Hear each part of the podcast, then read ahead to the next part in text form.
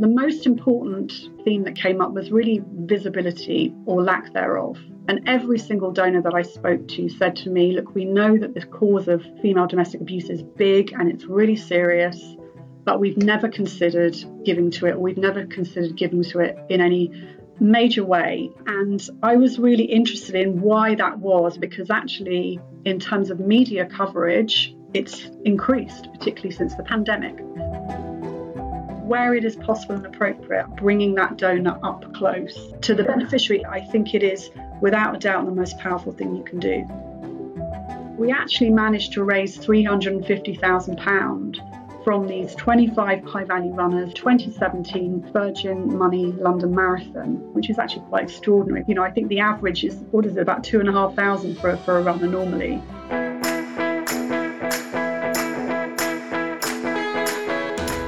Hello, brave fundraisers. It's Rob Woods here, and welcome back to the Fundraising Bright Spots podcast. This is episode 140. This is the podcast for anyone who works in fundraising and who wants ideas and maybe a little dose of inspiration to help you enjoy your job and raise more money. So, first of all, I know full well that fundraising is sometimes difficult wherever you work. But that said, if you work for a cause which is less likely to be perceived as popular or worthy of support, if those you serve are often misunderstood, misrepresented, or just plain ignored, then I hope you're going to find this episode helpful and encouraging. Because today I'm sharing a chat I recorded recently with a very smart and experienced fundraiser named Sarah Jane O'Neill, who recently completed a Masters in Philanthropy at the University of Kent where her thesis delved deep into understanding barriers to philanthropic giving for charities to do with domestic violence against women. In our chat, Sarah Jane shares some of her top line findings. And then we're going to spend most of the episode exploring things you can do to increase your chances of fundraising success if you work for a cause which feels less cuddly or popular to many people. I found it really interesting to get the chance to explore this important topic with Sarah Jane. She shares some great examples, and I hope you find it helpful too. Hello, Sarah Jane. How are you? Hello, Rob. I'm very well, thank you. It's lovely to see you. Yeah, lovely to see you. I really enjoyed our chat the other day, and I've been looking forward to this recording for the podcast. And in a moment, we'll get into what it's all about. But just before we do, for context, you've worked in the sector for goodness knows uh, at least 15 years, I think. I met you some time ago on a course, and you've worked for various different causes, some larger, some smaller some potentially more popular, attractive causes, and certainly some less so. And we'll get on to why that's relevant to today's interview in a moment. And for the last five years, you've been running your own consultancy, Sarah Jane O'Neill Consulting. And the reason I was especially keen to chat was you were telling me some very interesting findings from your thesis you did for your master's so, just for context, what's the qualification you've just completed, and then what's the nature or the title of that thesis? So, it's an MA in Philanthropic Studies at the University of Kent. And the title of the thesis was The Invisibility of Domestic Abuse for High Net Worth Giving Replacing Metrics of Morality. Thank you, Sarah Jane. In a moment, let's unpack what the thrust of that research was all about. In terms of today's conversation, we are going to start off finding out the gist of those findings because I think not enough people have really looked into this before uh, in terms of what can be hard about major donor fundraising for certain types of cause. And then we're going to broaden it out into if you're a fundraiser for any kind of cause which feels less mainstream, less universally attractive or popular, then what are some things that you as a fundraiser can quite deliberately do to, I guess, overcome the odds or defy the odds and do well in spite of those challenges? But if we could start with the research, what was it all about and what were a couple of the key things you discovered? So, I did this research really because it's such a misunderstood area. And in fact, I, I spent a lot of time looking to see if I could find any research that was going to answer the kind of questions that I wanted to pose, and I didn't find anything, which I think in itself speaks volumes. So I wanted to know why was it that high net worth people were not making financial contributions in any significant way to female domestic abuse services, what the barriers might be, and how, if we kind of morally reframe the cause, would that help in increased giving? So it was a small qualitative piece of research, a small sample, 14 people. I interviewed seven fundraisers in the domestic abuse sector and I interviewed seven major donors. My remit was it was anybody who gave a gift of more than five thousand pounds, um, but actually I had people within that pool who had given seven figures, so it was quite a quite a broad range. And I just posed a series of, of questions that you know um, to them, and what I found was extremely interesting. I came up with eight different themes, and they can be kind of categorized into sort of four main areas. One is the idea of scarcity. Um, one is the idea of personal responsibility one is othering, and one is what I call tools of patriarchal control. So I think for the purpose of this conversation, it would be interesting maybe just to look at three of those. I mean, they are very interconnected. Um, but the most important theme that came up was really visibility or lack thereof. And every single donor that I spoke to said to me, look, we know that the cause of female domestic abuse is big and it's really serious, but we've never considered giving to it, we've never considered giving to it in any major way. And I was really interested in why that was, because actually, in terms of media coverage, it's increased, particularly since the pandemic. Um, and although a lot of reporting is still very poor. So, what I found was there was this really kind of dual forces taking place that were acting as barriers to the visibility. And that was the barriers of the patriarchy and the barriers of neoliberalism. I can talk a little bit about that in a minute. Um, the other uh, area that I wanted to talk about was othering, and that came up quite a lot. So the idea that this causes something that happens to other people.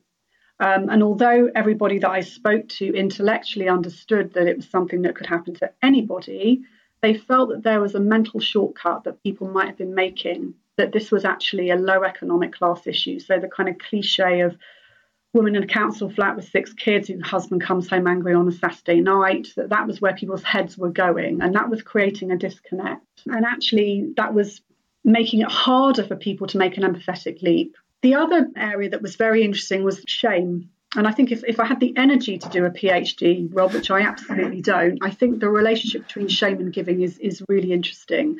But everybody that I, that I spoke to said that they felt very uncomfortable with images of victimhood. There was something about the trope of an abused woman that really hooked into a very dark place in our psyche that people were very uncomfortable with. And what they wanted to see was the after picture. They wanted to see stories of hope and empowerment rather than victimhood. So those three things I thought were were really interesting. And if I could just kind of hang this on some sort of broader theories that I think really help with any cause that is challenging or unpopular. Um, there is a, there's an academic called Paul Schervish who writes a lot about major donor motivations, and he talks about three particular areas that I think are very relevant for this topic. And one is the idea of empathetic identification. So everybody really does give generally from a sense of personal affinity. So the idea of empathetic identification means that a major donor will give somewhere where they have been or where they are likely to go, or somewhere where they have hyper agency. And that basically just simply means the ability to change your life and the, and the lives of people around you. Which, incidentally, that's the only difference between a major donor and any other kind of donor. They have the power to do that in a way that other people don't. The second area is a framework of consciousness, which is a donor's fundamental value system, and that is what you are aligning yourself with. And that can also be a barrier as well. And then the third area is this idea of abundant associational capital, and that's just simply social capital. And that very much came out of my research was that, you know, there is not a lot of social capital in the subject of domestic abuse, and there isn't in a lot of, you know, unpopular causes. Social capital is just simply, you know, the need for people to be belong to a collective that um, is has societal value where they are among their peers. Those three things are really difficult. So with domestic abuse, you know, the idea of empathetic identification is actually a really interesting one because you can be living in a four-story townhouse in Mayfair and still be a victim of domestic abuse and this happens. And if you think that one in four women in this country will experience this at some point in their lives, you know, the stats are there to say that this is in close proximity to every potential major donor's life, but yet they're still not necessarily stepping up. So, visibility, othering, and shame are the three things that I think are really interesting to look at. Thank you ever so much, Sarah Jane. I would love to get your sense, given those three particular difficulties. I wonder if you can remember certain things you've done as a fundraiser across your career for various causes, which have been not easy to raise money for, that you've managed to succeed in spite of those difficulties. And, and hopefully, then for our listeners, we might give some encouragement to the challenges that they face. Yeah, I mean, I think a good example is when I worked at Stonewall. I, I, joined Stonewall at a very interesting time. It was 2013, the Marriage Equality Act had just come in. And so there wasn't really any um, major legislative hook to hang things on anymore. It was all about really stigma and changing hearts and minds. And we had this cohort of wealthy, largely white, largely male LGBT donors who were doing okay. They were living good lives now.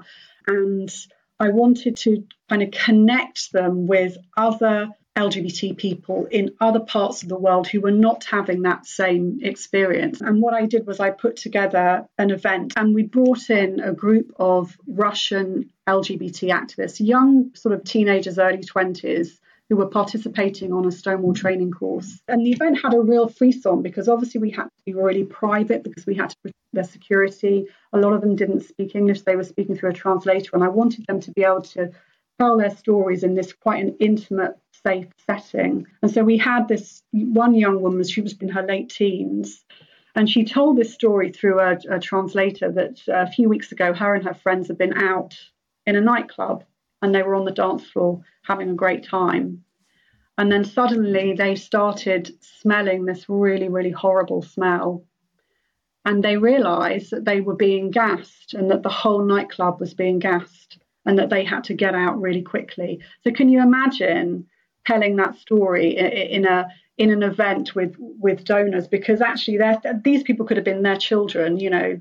We did that event it was really successful and then we got a one of the donors gave a 25,000 pound gift the following week towards training more activists as part of that program.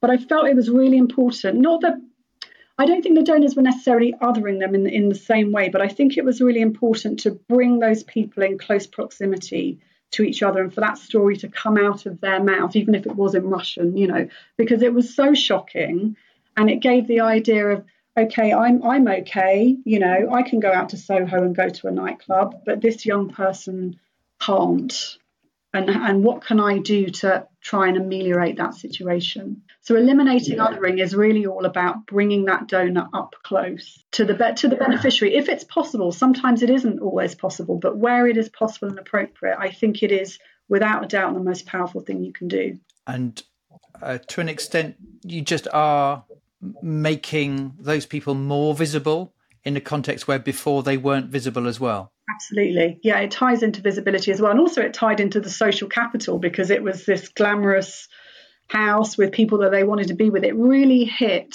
all three of those areas.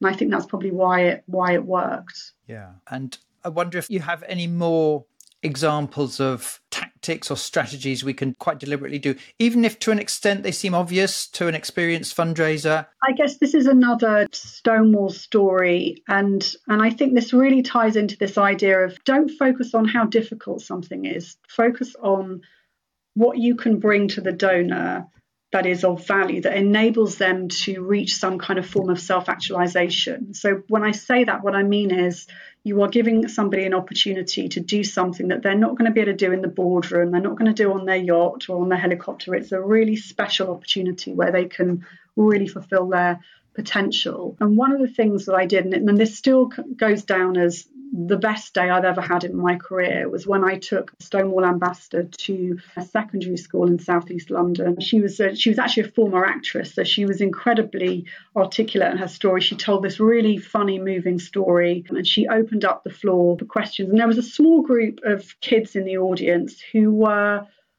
from um, a very evangelical Christian background. They were quite, they were probably about 11. So they'd had a certain set of values that have probably been instilled in them by their parents. They may have not knowingly ever even met an LGBT person in their lives. And, and this little boy's hand shot up and he said, I do have a question actually. How do you feel about Sodom and Gomorrah? And the whole hall went completely silent. We thought, oh my goodness, what's going to happen? And she said, Well, how do you feel about Sodom and Gomorrah? And they started having this really human conversation. And what happened was by the end of the event, this little boy went up to her, put his arms around her, and asked whether he could have his photograph taken with her.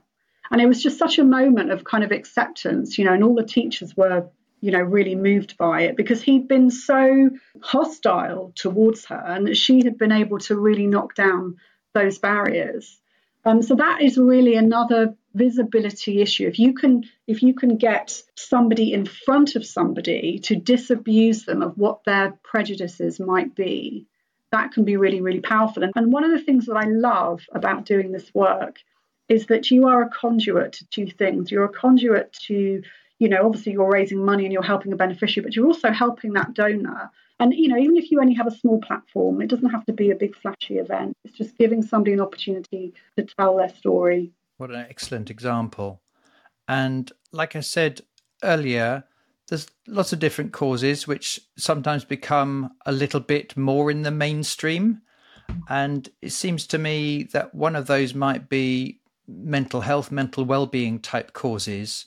And yeah, very much so. I know I know you you worked for a, a, charity in that space at one point at a time when it was less talked about. Yeah, absolutely. And it's interesting. There was a, a piece of research done by Beth Breeze and Ali Body at the University of Kent, which is all about unpopular causes and what the barriers are. They created a top 10 list of unpopular causes based on how it was being perceived in the UK media.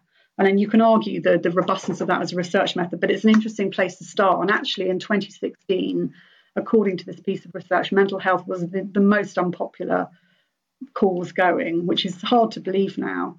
I joined the Heads Together campaign in 2017, and for people that, that don't remember that, that was a mental health awareness campaign that was spearheaded by the then Duke and Duchess of Cambridge and Prince Harry out of the Royal Foundation. And it brought together a, a, coalition of mental health charities, some of which were not very well known and are much better known now. And the idea was going to create a series of events and moments leading up to the 2017 Virgin Money London Marathon. And I was brought in to put together and steward a, a, team of high value runners. I had I put together 25 people. I had the most incredible range of people, some of whom were experiencing mental health issues. And at that point, we weren't really talking about it in the way that we do now. And the whole premise of the campaign was about changing the conversation on mental health. And so, what we were able to do for these donors was to give them a platform where they could talk about their feelings. They, they could blog, they could come to events and talk. We had a lot of press. I mean, obviously, this was a very big campaign. Um, but we actually managed to raise £350,000 from these 25 people, I mean, which is actually quite extraordinary when you think about you know, I think the average is what is it about two and a half thousand for for a runner normally. These major donors, they had incredible networks. They were able to to raise more money, and also we had the power of that campaign behind us. I think that there's real power in these very visceral subjects. They may be very painful and, and personal for people, but there is real power, and I think you should embrace that power as well, as well as what you like you say, you know, understanding that things are not static things change. Things might be unpopular one day, and then the next day they might become zeitgeist, and you get to ride that wave. And if you're the kind of person that, that likes that, then you can do really well. Hi, it's Rob, and I wanted to briefly let you know that our two flagship in person training programs that's the Major Gifts Mastery Program and the Corporate Partnerships Mastery Program start again from November 2023. These programs help you make serious progress through a blend of masterclasses with me individual coaching support, and a bunch of other resources for six months. To give you a sense of how they work, here's a clip from Jessica Minnis from the British Heart Foundation, who took part in our Major Gifts Mastery Programme last year. It was, I think, one of the best decisions I've made in terms of investment in me as a as a major gift fundraiser. And a course I'm really, really pleased to have gone on. One of the primary benefits has been my confidence and the increase I've seen in that. The way that I approach my role and approach my portfolio and, and meetings with prospects has improved so much. I've secured so many more meetings with people, learned so much more about my prospects and my donors just by picking up the phone. And one great win that I've had from this is that I solicited a £50,000 pledge from someone who was previously very unresponsive. To find out more about either Major Gifts Mastery or Corporate Partnerships Mastery, go to brightspotfundraising.co.uk forward slash services. And if you have any questions, do get in touch. I just wanted to pick up on something else you were saying there this notion of all of these causes are important, even if at a given point in time, mainstream society slash media slash the noisiest people out there or certain newspapers, certain right wing newspapers are not on your side. All of them are important. And it seems to me that there's some psychology we can potentially make use of, linked to something I've talked about before. Our listeners might know this theme of the obstacle is the way. And Ryan Holiday's book of that name, the key idea behind that idea is the very thing that makes your life or your fundraising hard, we're not going to discount it. We agree it is hard.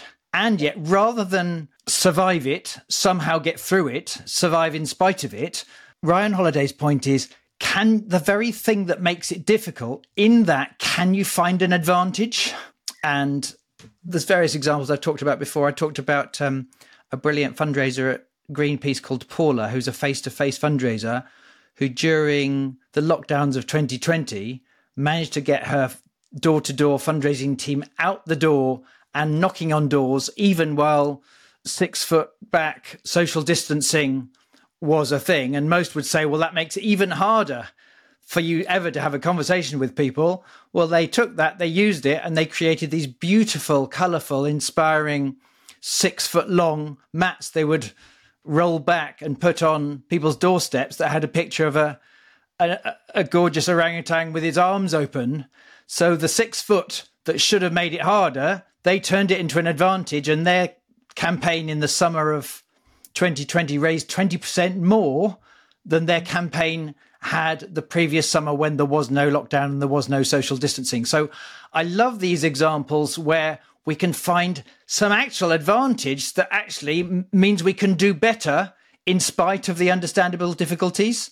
And it seems to me, if and when things are especially hard, like in a in a sports team, if you have a person sent off, and just at the time of recording, it's the men's rugby World Cup, and a couple of weeks ago, the England men's rugby team played their best game in two or three years when they were playing uh, against Argentina, who in that game were fancied to win, and when they played the almost the entire game with one man down. And on interview, numerous players said it's because we were really up against it. We just had to bond together differently and help each other out.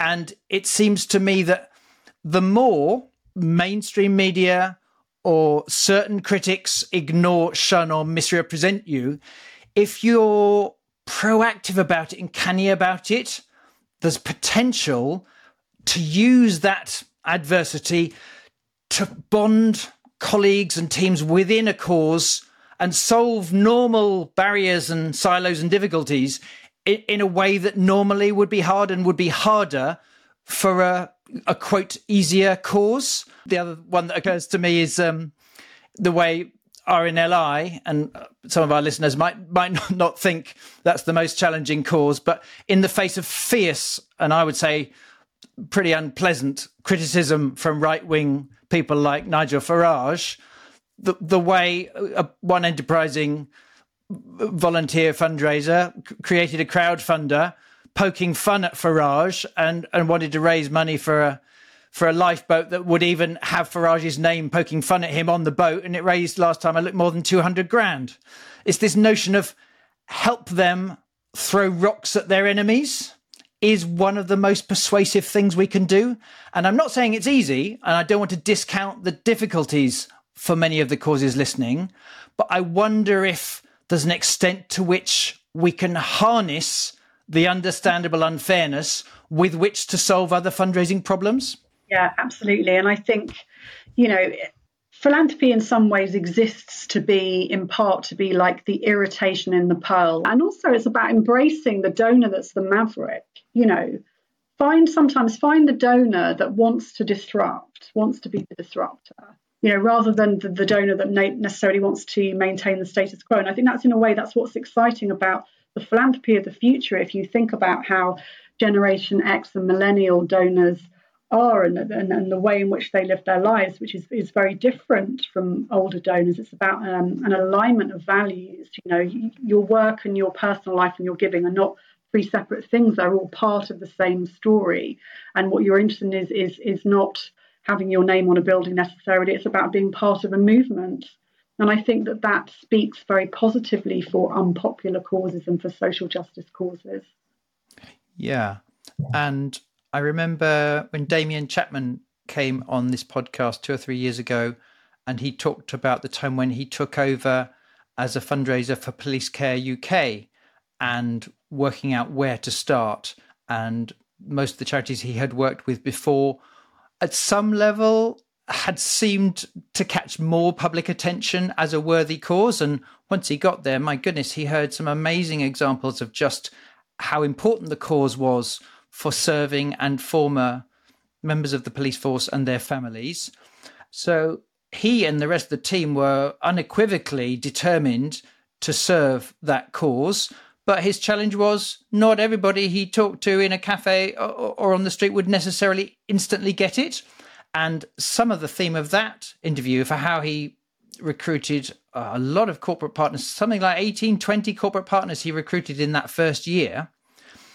And he did it by accepting we won't be loved by everybody instinctively, but really embracing the niche, searching for what are the 1% of companies for whom the company and their and their customers and their staff they will care instinctively about this as an important cause and I know that's so obvious for good corporate fundraisers listening the importance of not trying to appeal to everybody, but getting super clear on which kind of companies would we appeal to. And yet, that need for segmentation, the power of leaning into the niche, I think is always going to be an element of how a fundraiser at a cause that is not universally popular might make inroads and make really good progress. But it's it's okay that not everyone will love us. But my goodness, we, how can we proactively go more and more to those who do get it? Yeah, absolutely. And I think the other thing is, you know, we're talking about the framing of the story. If you've got a subject that you know feels quite dark, um, I think it's really important to find the points of light in your cause. And that can sometimes be about thinking quite laterally about it. Hmm. And I wonder, before we finish, if there's any last idea that you think, in practical terms, might be useful to our listeners. Yeah, I think, you know, the really important thing about being a major gift fundraiser is not about you know whether you've got a big job title or whether you're line managing loads of people or whether you're you know on the top table it's really your power lies in the speed in which a major donor will return your call or return your email or is that's all about your ability to build trust and rapport.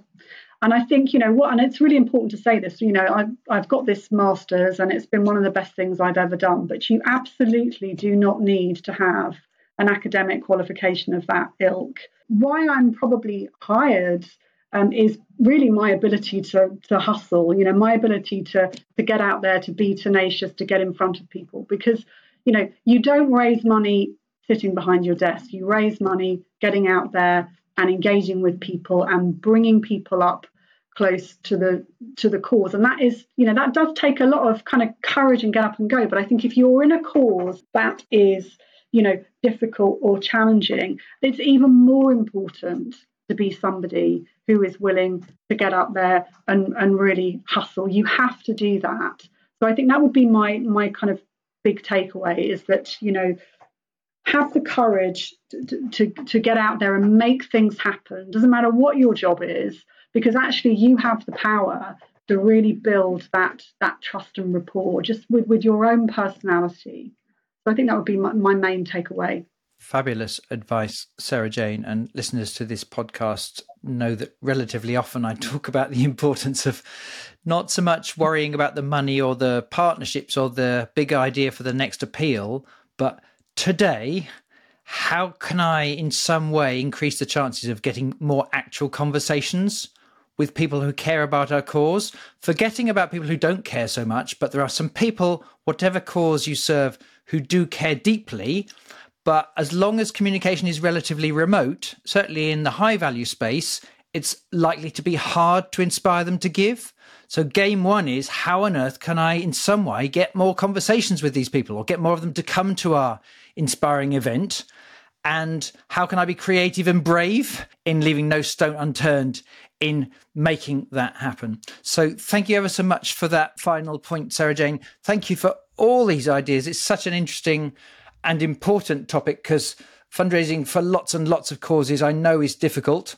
I really appreciate the fact that you've come along to share both the findings of your research and these wider pieces of advice. Uh, I know that you're currently investigating ways to get that thesis published. Do let us know when that happens. And in the meantime, we'll put a link to your website in the episode notes. But for now, Sarah Jane, thanks so much for coming on the show. Thank you, Rob. It's been a real pleasure.